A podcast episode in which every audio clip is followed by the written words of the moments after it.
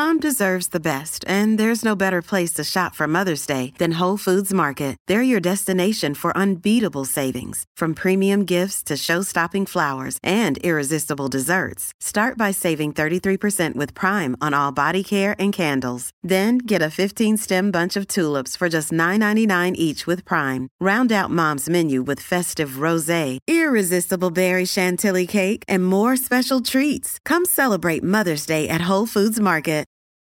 Your brain needs support, and new OLLY Brainy Chews are a delightful way to take care of your cognitive health.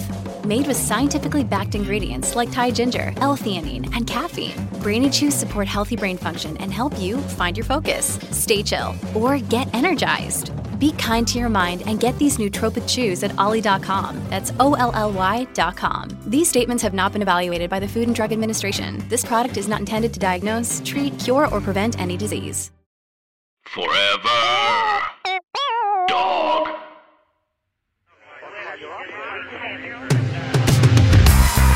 Hey, everybody, I am Gabe Gonzalez. Welcome back. You're listening to the Queerty Podcast. This is a weekly show from Queerty and Forever Dog, truly a blessed union, where I will be your host and I'll be journeying with you as we muddle through news, politics, and pop culture that is impacting the LGBTQ community right now. And I'm also going to invite a guest and we're going to just hang out a little bit. We're going to reflect on the week and we're going to keep it cute. That's all we're doing. That's all we need to do. This week, we will be covering uh, a few headlines from Queerty, including how Florida Republicans are choosing to kick off Pride Month, why one politician in Mexico might have lied about being bisexual, and one story with an appropriately explosive ending. Plus, we've got an incredible guest today. You may recognize him from a show on Nickelodeon right now called Danger Force, or a tweet from Nickelodeon last Pride, where he appeared between SpongeBob and Avatar Korra. He is an actor, he's a writer, and a director doing some amazing work to change the TV landscape for the better, and we'll be talking to him about it later this episode. Michael D. Cohen is here. Uh, but before we get to talk to him, we got to get through those headlines in a quick little roundup of my favorite Queerty stories from the week. We like to call Catch Her Up. We're keeping up with the news uh, at a brisk pace. We are keeping a pace with these headlines. So here's our first one of the week. Florida kicks off Pride Month by being terrible to trans kids. Florida Governor Ron DeSantis, uh, unfortunately the governor of my home state, signed a bill to ban transgender youth, especially young women, from playing school sports this week, uh, the first day of LGBTQ Pride Month, June 1st. Florida is the eighth state this year to ban girls and women in public high schools and colleges from participating on girls and women's teams if they're trans. Politicians in the state spoke out against this, including Florida State Rep Carlos Smith, who says the new law fuels transphobia and puts vulnerable kids at risk for no good reason. The Human Rights Campaign, thankfully, has already announced they intend to sue the state over the law, and Lambda Legal promised they'd be joining with partners like the ACLU to do everything in their power to protect trans kids in the state. It should go without saying, uh, people in Florida have been playing sports in public schools and colleges for years without incident until Republicans decided this was going to be an issue they would use this year to pander to bigots. Uh, more on that a little later. Our second headline A city council candidate lied about his sexuality to help him get elected. Uh, the man who was running for uh, the equivalent to a city council position in the city of Tijuana claimed he was bisexual and even registered as a candidate representing the LGBTQ community with election officials. But according to an LGBTQ activist named Teresita Diaz Estrada, who is now suing the candidate, he lied. Uh, Diaz claims the candidate was stealing spots that rightfully belong to queer and trans candidates. That's because Mexico's National Electoral Institute actually requires political parties to include indigenous, disabled, and LGBTQ people among other candidates in each Mexican state. Real monkey's paw situation here, right? Because LGBTQ rights are coming so far, but uh, maybe a step too far if candidates are now lying about being bisexual instead of denying they are for the sake of getting votes. Activists do say that this candidate isn't the only one, and they say that 18 candidates claiming to represent marginalized communities in the Mexican state of Baja California could be lying about it to give the impression of diverse slates under certain party tickets. That's potentially a higher ratio of straight men pretending to be queer than the staff at a West Hollywood gay bar. So, truly some impressive numbers there. All right, let's move on to our third story of the week. Bullies harassed a family flying their pride flag, and then their boat exploded. Finally, a feel good story this week. The Twitter user who posted the video of the incident wrote, quote, These people harassed my family because we were flying gay pride flags, racing around us and shouting gay slurs. Then their boat literally blew up, end quote. The people being targeted even rescued their harassers from the water after the incident because, again, their boat exploded and caught fire after they were being horrible people. So, if we've learned anything from this story, I hope it's that Ron DeSantis should sign more legislation on a boat. That's what we're getting from that, right? Okay, great. So those are your three Queerty headlines of the week that I have handpicked for you. You can read more about them on Queerty.com. But now it is time to bring on our next guest. You have likely seen him on shows like Modern Family, The Real O'Neills, Two Broke Girls, The Mindy Project, and on the documentary Disclosure. He currently stars as Schwoz in Nickelodeon's Danger Force and directed as well as co-wrote a very special episode of the show airing this month. We'll be talking about a little later in the episode. I am very excited to welcome to the Queerty podcast Michael D. Cohen. How you doing? Hey, I'm doing great. Thanks for having me. This is fun. Absolutely, for sure. Where are you joining us from today? I'm in LA. Beautiful. The magic of Zoom. Yes. Where are you? Yeah, I'm in New York right now, fully Nice. opposite opposite Yeah, coasts. opposite but we're yeah, we're All making right. it through. Thanks for joining us so or earlier in your day. I'm sure it's not that. it's, it- it's it's one fifteen. Yeah, just getting out of rolling out of bed here. yeah, I know, right? You know, that as could West be your morning. Coasters. Yeah, it Yeah, depends yeah. on the kind of day you had Exactly. before, for sure. or the night before. Yeah. Honestly, fair, yeah. oh man, so you've been out here. Um, you've been working on the show Danger Force for a while now, and I do want to talk about this initiative you started and sort of this episode. But I want to backtrack a little bit and talk to you about how you kind of got your start. I was reading up a, a little bit about your earlier days acting, and I got the impression you were kind of a comedian at heart. You mentioned you were inspired by Carol Burnett, Yep. And so I'm wondering, did you sort of get your start in comedy first, and then be like, all right, stand up won't pay the bills. Let me figure out acting. Were you an actor who found they were comedic? What was that kind of like finding your footing in, in that, I don't know, sort of performance area like? well, I you know I tried stand up, but I never was a stand up. I was married to a stand up for a while. Um, I'm so sorry. My apologies. yeah, yeah, yeah. You know, it was like I was like, um, I'm not sure this is the right world for me. I've always been more of, I guess, eh, more into the acting side of comedy Mm-hmm. as opposed to the uh, story. You know, like the the solo standing on stage trying to make people laugh. That's to me, that's terrifying. Um, and I just really love comedic stories and you know fictional kind of stuff and and sitcoms. That that kind of thing has always been my thing. And yeah, I grew up watching Carol Burnett, and that the inspiration of that was so powerful for me. You know, like I just I just watched her and her ensemble of incredibly gifted actors, and was like, that's what I want to do. It just it spoke to me. And I mean, I and I do drama as well. I can I can act in drama, but I and and, and I teach acting, and I'll you know, I'll teach both comedy and drama. But what I say to my students is when you perform comedy, it's you need to know everything that you need for drama Mhm. plus plus. So it's like you okay you, you can do drama great but then on top of it with comedy you got to understand timing. You have to understand pacing. You have to understand the, the the genre has a different tone to it. It's like drama is kind of like improvisational jazz if you're a musician. Whereas you know comedy is like you have to stick to the script. You've got to it's a composition. It's just like a bach you know what i was going to say a fugue. He doesn't write fugues but you know that kind of thing. It's like Yeah. you know it's it's like it's a composition. So you have to stick mm-hmm. to the timing of it. So it's it's just this other thing and i really love i just love it. It's it, you feel it in your bones you feel the rhythm you feel you just feel it like you would if you were doing a dance you mm-hmm. know or choreography and, and that's what I, I just love about it so yeah it's always been it's always been something i've gravitated to And I like that metaphor of sort of playing an instrument and, and like improvising collectively. Yep. It's funny, I, you know, I come from an improv background myself and, and that was always fun in college. And, you know, you get to the city and people are like, all right, you got to do stand up to make it in. And I was like, this feels so lonely. It's like a saxophone solo when I could Yeah. have so many more. yeah. yeah But that's, it, it is, there's a musicality to it, definitely. Yeah. yeah and i love the the collaborative nature of being in an ensemble and and you're bouncing off other actors you know it's, it's just it's just one of the joys of, of being an actor is you know your fellow actors What was the first gig that I think you found where you were like, all right, this is the magic I was looking for, right? Here's this, this rhythm and this back and forth. Oh gosh, there's been a lot. I mean, you know, I was working as an actor in Toronto before I transitioned. So back, you know, a while ago, I just had so many great opportunities there working on different shows in Canada. But I think, you know, when I came out here, the, the more, the bigger the role, the more I got to play, right? I had a great time working with Vanessa Hudgens on Powerless. Oh, cool. Yeah. I was a guest star. I played this, you know, really kind of douchey PR guy or HR guy. This is HR guy that was like really mean. I just loved it. The the director, the AD, who was a friend of mine, just coincidentally, um, Vanessa Hudgens is amazing. You know, for the rest of her ensemble, that was that amazing feeling to come on as a guest star and be able to hit Mm. the ground running and have all that support and camaraderie and collaboration. I was like, okay, I I love this. I love this. Oh, that's awesome. Uh, and, and I do want to um, talk a little bit about sort of your career in the US as well, because I think you've been on Nickelodeon for quite a few years now, but you didn't come out publicly about your transition until 2019. And I'd love to ask you a bit more about that if I could. Yeah. I read this quote that I thought kind of articulated the way you view your identity in, in a way I hadn't seen before. And I, I thought was just so clear and, and, very lovely. You talked about sort of having mixed feelings about using the label trans to describe yourself, because mm-hmm. you said, I'm, I'm a man and I can mm-hmm. say I've had a trans experience. Right that my story is trans and I'm proud of that, but I identify as a man. So right. I'm wondering if you could talk a little bit more about that and sort of choosing to disclose that journey publicly in 2019, well into your career. Yeah. Well, thank you. It's, it's a good question. I guess, you know, I, I would have disclosed it earlier if it felt right or if there was an opportunity to do it. There just really, it made no sense. There was no, it would have seemed weird, you know, mm-hmm. like, why is he telling us this? Why do we need to know this? Like, yeah. You know, and, and I had been writing this solo show that every year I thought I would do since I started, I, the idea came for it in like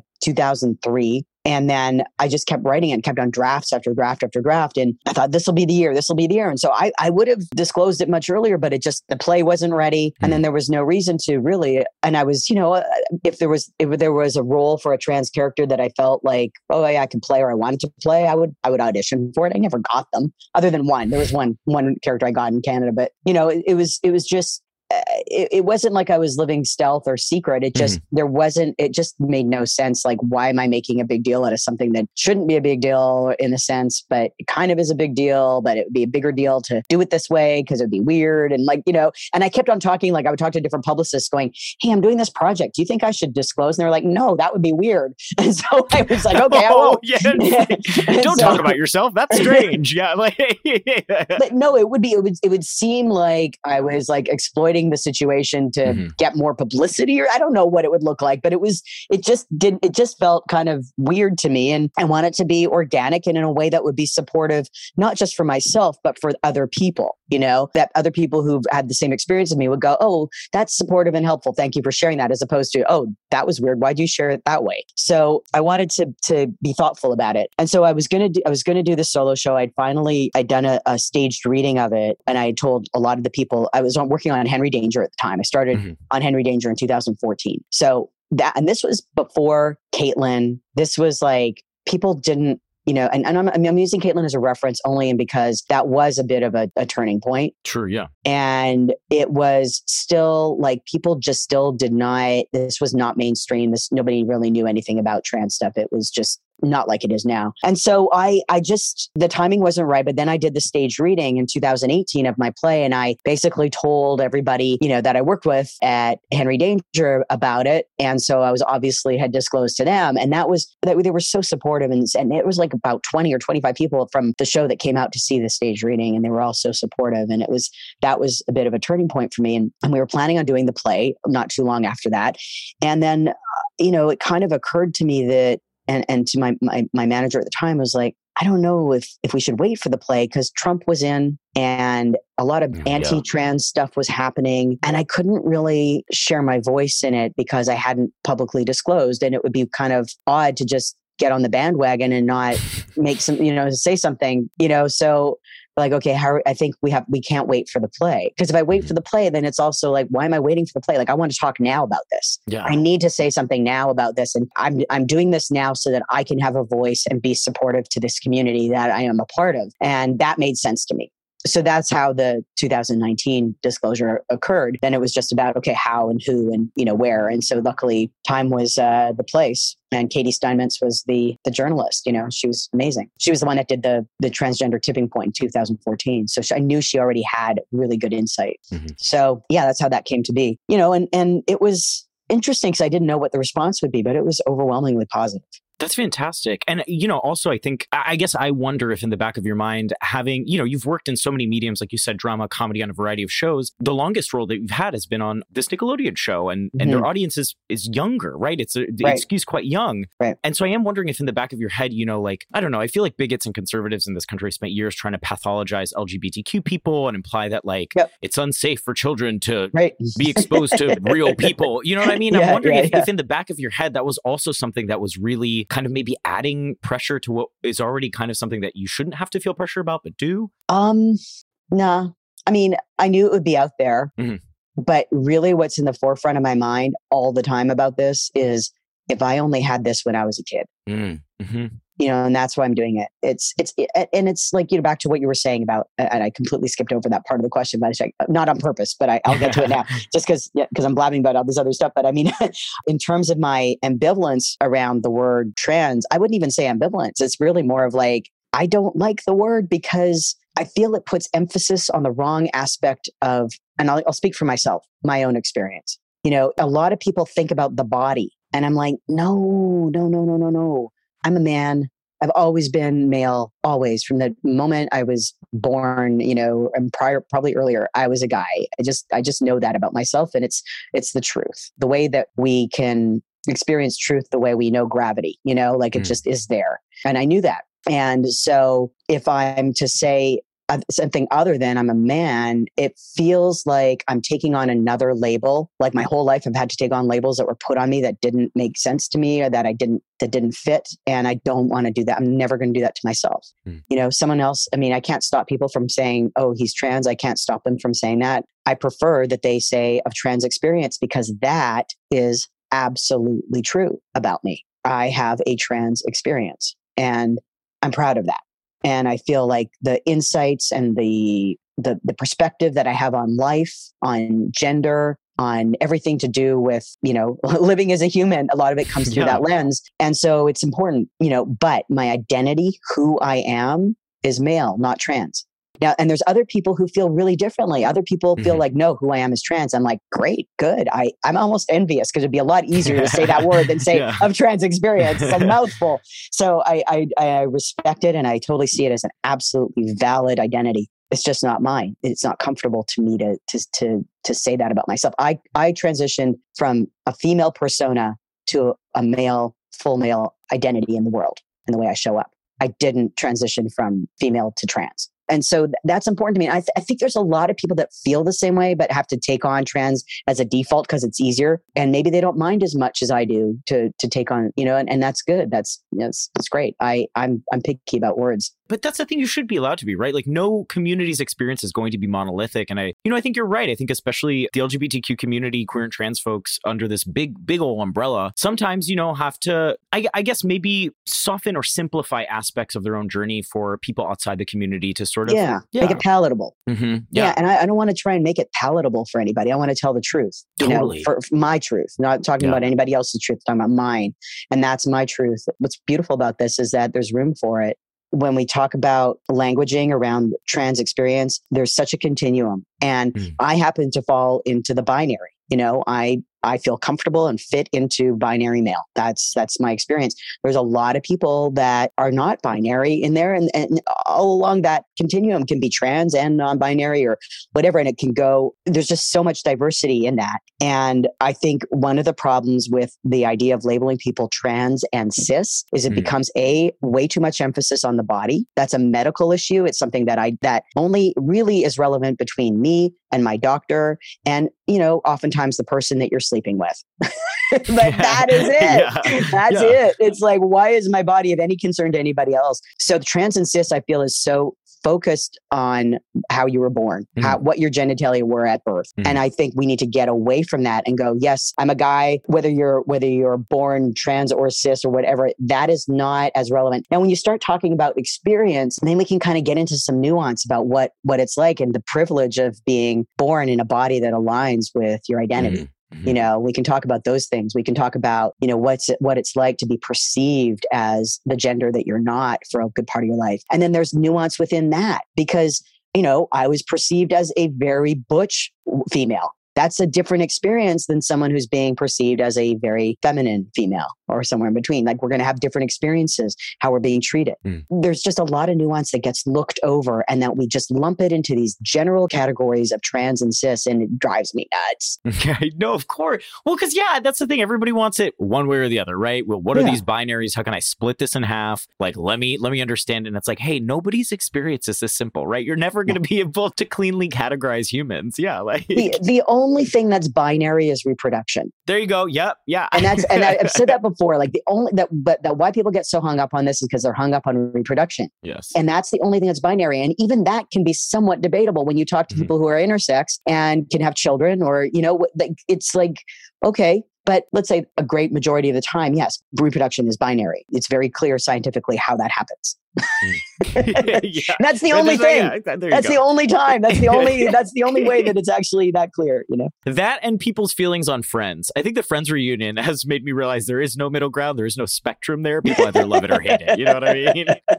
I may be the only lukewarm person on that front. equally yeah. as impactful on, on uh, pop pop culture. Of course, Yeah. right? Uh, all right, Michael, we're going to take a quick break. And when we come back, I finally want to talk to you about Henry Danger, the spinoff Danger Force, and an initiative that you started that I am really excited to ask about. So we're going to take a very quick break and we'll be right back.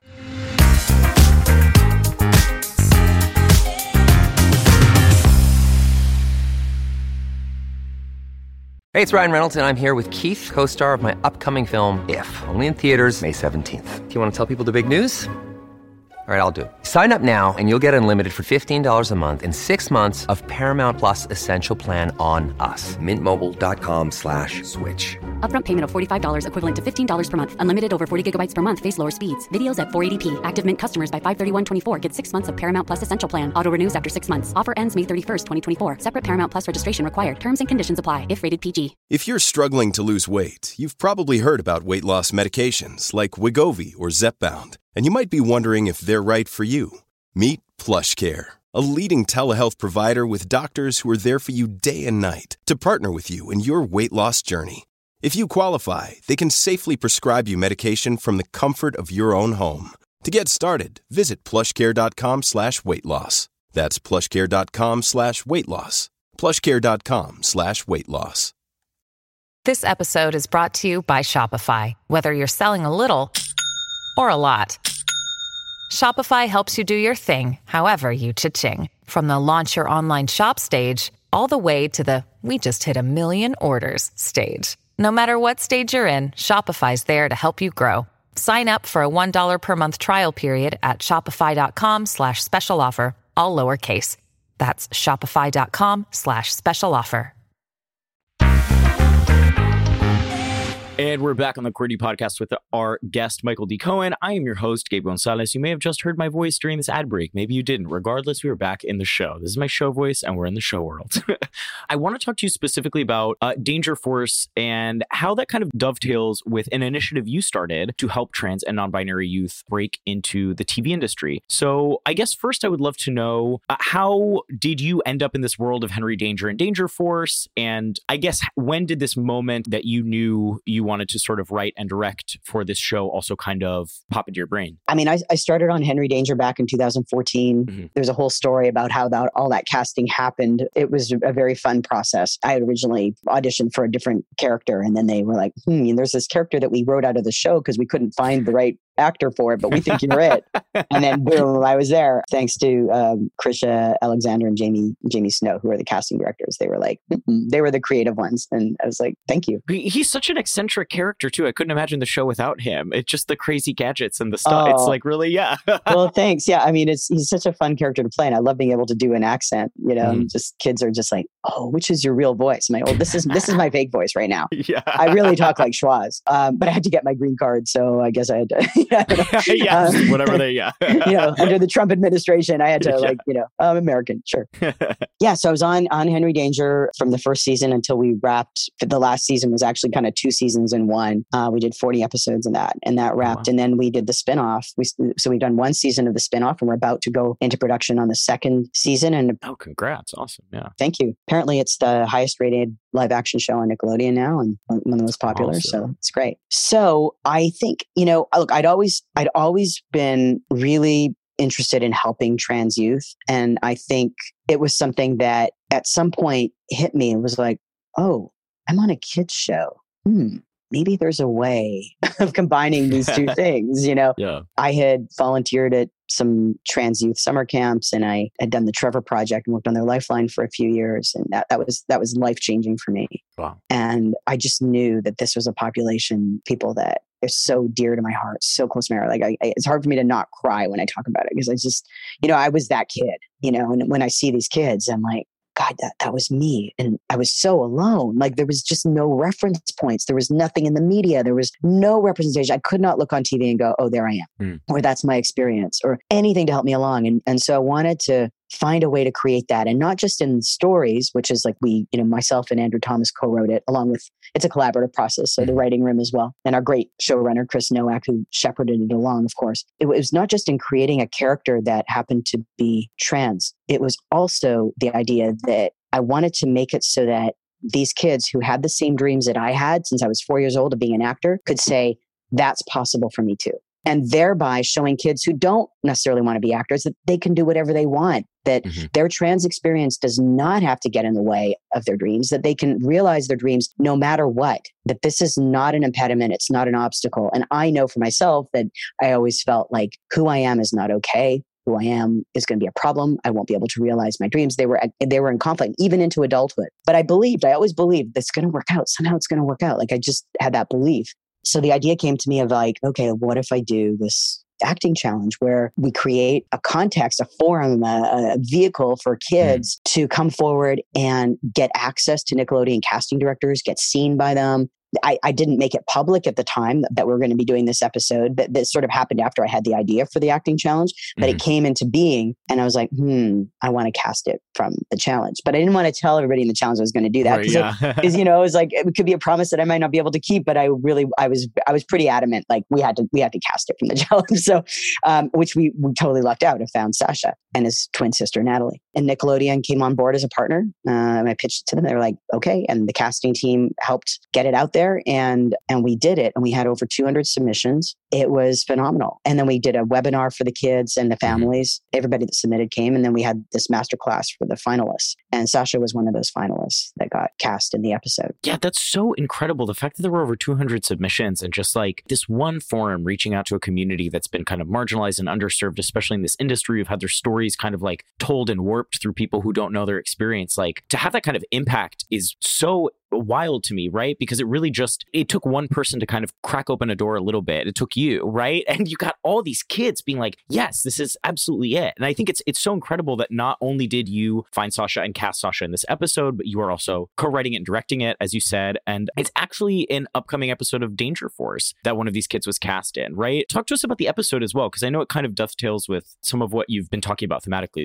Well, it was it was really important to me to you know the fact that he had transition that it only be relevant because he has something to contribute from it. Totally. That it's just not he's just not tokenized. Oh, he's going to be a Mhm. you know just trans character and that's it. You know that Mhm. that there's something that this experience lends, and so we, we they end up you know in our typical capers where we have to find the bad guy. He happens to have knowledge that only as someone who has transitioned would have, and that leads them to discover the bad guy, and then he helps basically take them down. And so his experience, transness, and, and that his experience is what helps save the day, not that he's trans, mm-hmm. because he's just a kid. You Yeah. know, he's a kid, and so he has something to contribute because of the experience, and, and that's what I wanted to show. And and I, and I think we did that successfully, and it's a funny, fun episode of Danger Force with with you know, and the characters are hilarious, and the stunts and the the special effects are fantastic. It's all the stuff that you'd want from a Danger Force episode, plus this other element that is history making and groundbreaking for for Nickelodeon.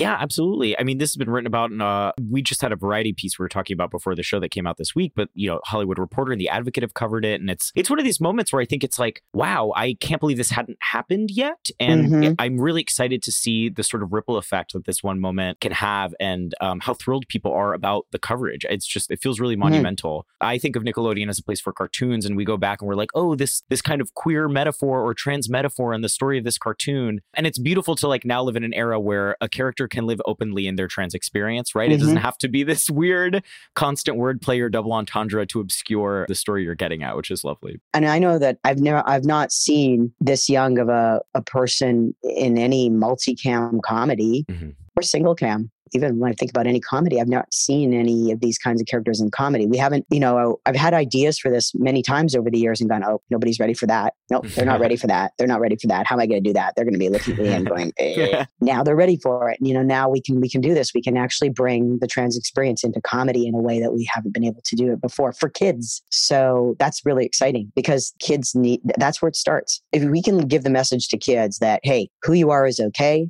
You're accepted, you're cherished. You may not get that all the time from your family and friends, but just know that the mainstream's got your back in a Mm. certain way. That's huge. That's huge. It's major for sure. Yeah. I have one more burning question. Mhm. You were pictured in a not really controversial, but just viral tweet. Nickelodeon tweeted in 2019. It was uh, their Pride tweet, and it Mm. was like you and two animated characters, and one of them was SpongeBob. And I, I've got to apologize because I know people are probably asking you about SpongeBob the entire time rather than congratulating you because there were like a thousand think pieces about SpongeBob's sexuality. But I would like to ask you. I feel like that was maybe one of the first times I saw Nickelodeon kind of embrace LGBTQ characters that were on their network. How did you feel after that moment, maybe that tweet or that moment in Pride when Nickelodeon kind of highlighted you specifically? Well, I would say I would congratulate them on their intent.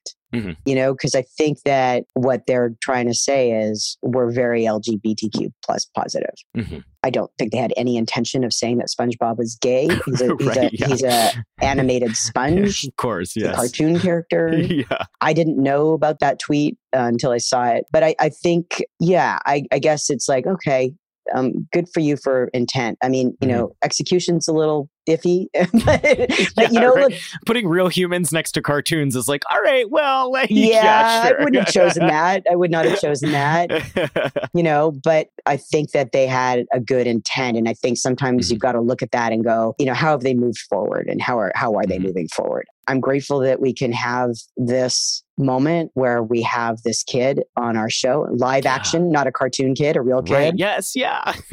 and that I had the opportunity to co-write and to direct this. I mean, these are all things that I would say that the theme for my life right now is glass half full. Mm. Is there a lot to go? Is there a lot more to do? Oh my God, what's Mhm. going on with trans? Like you, uh, you brought up earlier in the show when you're in your news uh, update, what is going on in Florida? What is going on in so many states? It's like the the the misunderstanding of what it is to be a trans child is profound and that that people will be willing to mess with these lives without the understanding and so here i am working you know with people who want to do good and want to help these kids and are willing to have me do what i'm doing and pushing this forward in a way that is in alignment with with nickelodeon. You know we're luckily we're in alignment. I'm i have a very kind of mainstream sensibility and and so it's like okay we can we're on the same page as how we want to execute this. So that's good. So i think we have to kind of look at that and Yeah. put that in the in the glass half full category. Mm. i felt bad for the asexual community quite frankly. Mhm. because because spongebob spongebob was their icon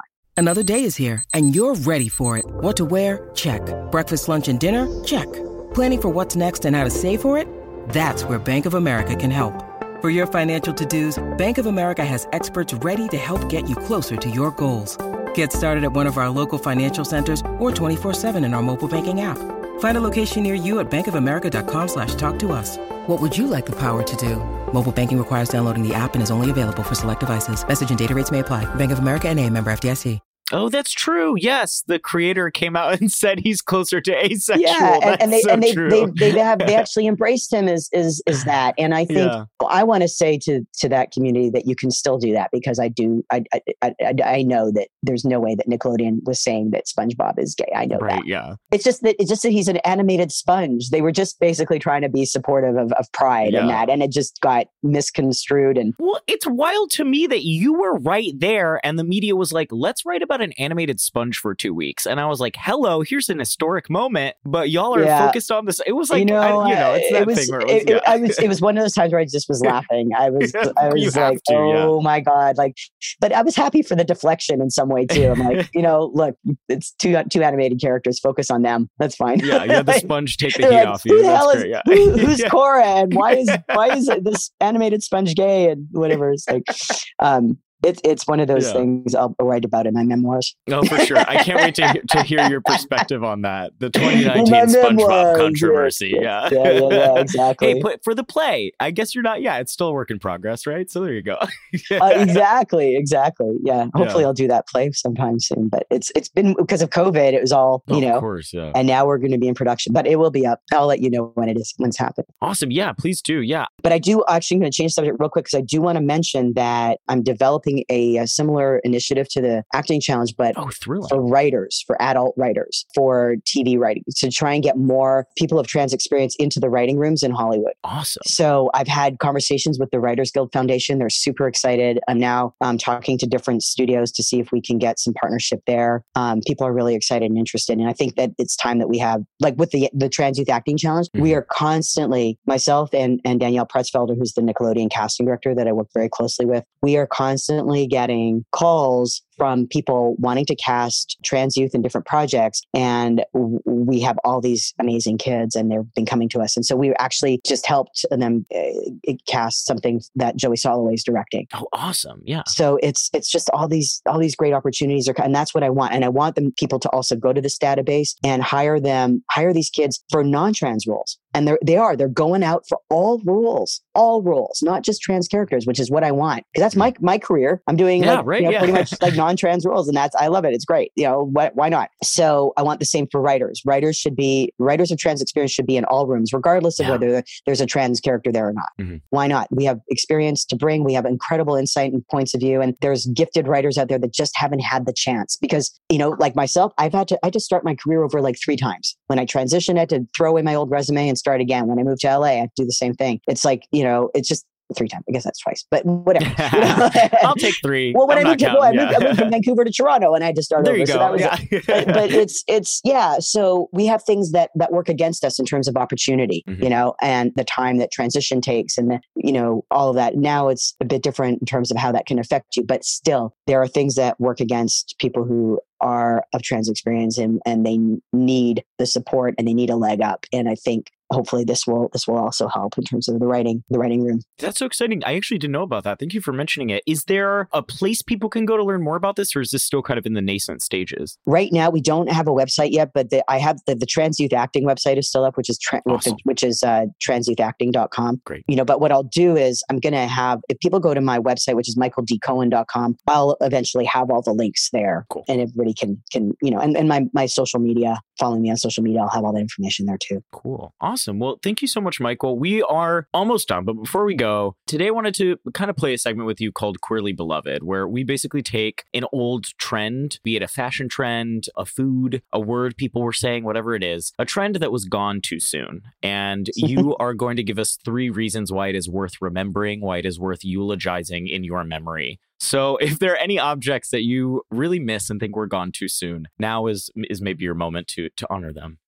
um well i'm thinking about the manual can opener Oh gosh, that's a that could be a controversial one. Yeah it could be Or maybe should i pick something else um, no, I was gonna say I love that one. Give give me Mhm. three reasons why we need manual can openers back. That that's an uphill climb. our wrist strength has gone sadly downhill. Ooh, that's valid. Okay, we're not looking like a 1920s bodybuilders anymore. The wrist No. strength is gone. Yes, We need we need the wrist exercise of the uh, squishing and turning. yes, right? yes. But but but also because I think you know canned goods are no longer really deemed healthy because of the BPA's in them. There we go. So in that respect, I'm kind of contradicting myself and why we would need a can opener. But I think it's It explains why they've fallen out of favor. It's been unfair. it, it it's uh, it's been unfair. But people have been favoring the electric can openers. But but I think that part of it is there is a bottle opener on it, and we should be drinking more water. So it's great great to have a bottle opener on, on available at all times.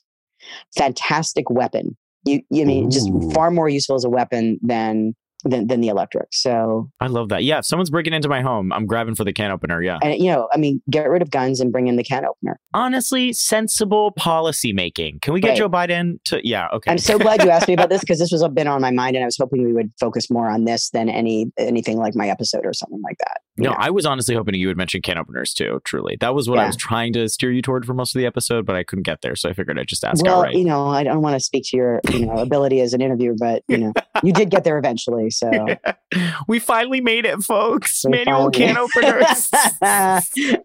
oh my gosh. I was going to say, yeah, can openers were the subject of a lot of ire. There was at some point in the pandemic where a, a well meaning father made like a 40 tweet thread on like making his daughter learn how to use a manual can opener and she didn't know how. And he like relished in her struggle. And people were like, just give her an electric one. Like, just let her open it the normal way. Why are you terrorizing your child? But now I view manual can openers in, in a different light. So Yeah, I mean, it's you know, it's like Ani DiFranco says, you know, every every tool is a weapon if you hold it right. Um, I think it's um, why is it that even even if you, if you even if you've transitioned, you're a guy through and through, somehow Ani DiFranco and the Indigo Girls and Melissa Etheridge are always going to live in your heart.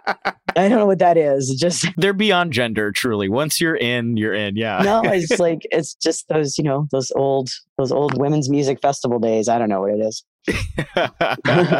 I was just thinking about Melissa Etheridge's. I was doing a close reading of Come Through My Window, and I Mhm. was like, I wouldn't try that these days. I'm not surprising people. I'm going to text before I come over. I'm not waiting in the dark in your room. I don't know what your roommates are thinking. Come on now. Things have Yeah. changed. Things have Things changed. changed a lot. Singer Modernity. songwriters need to need to get with the program. Yeah.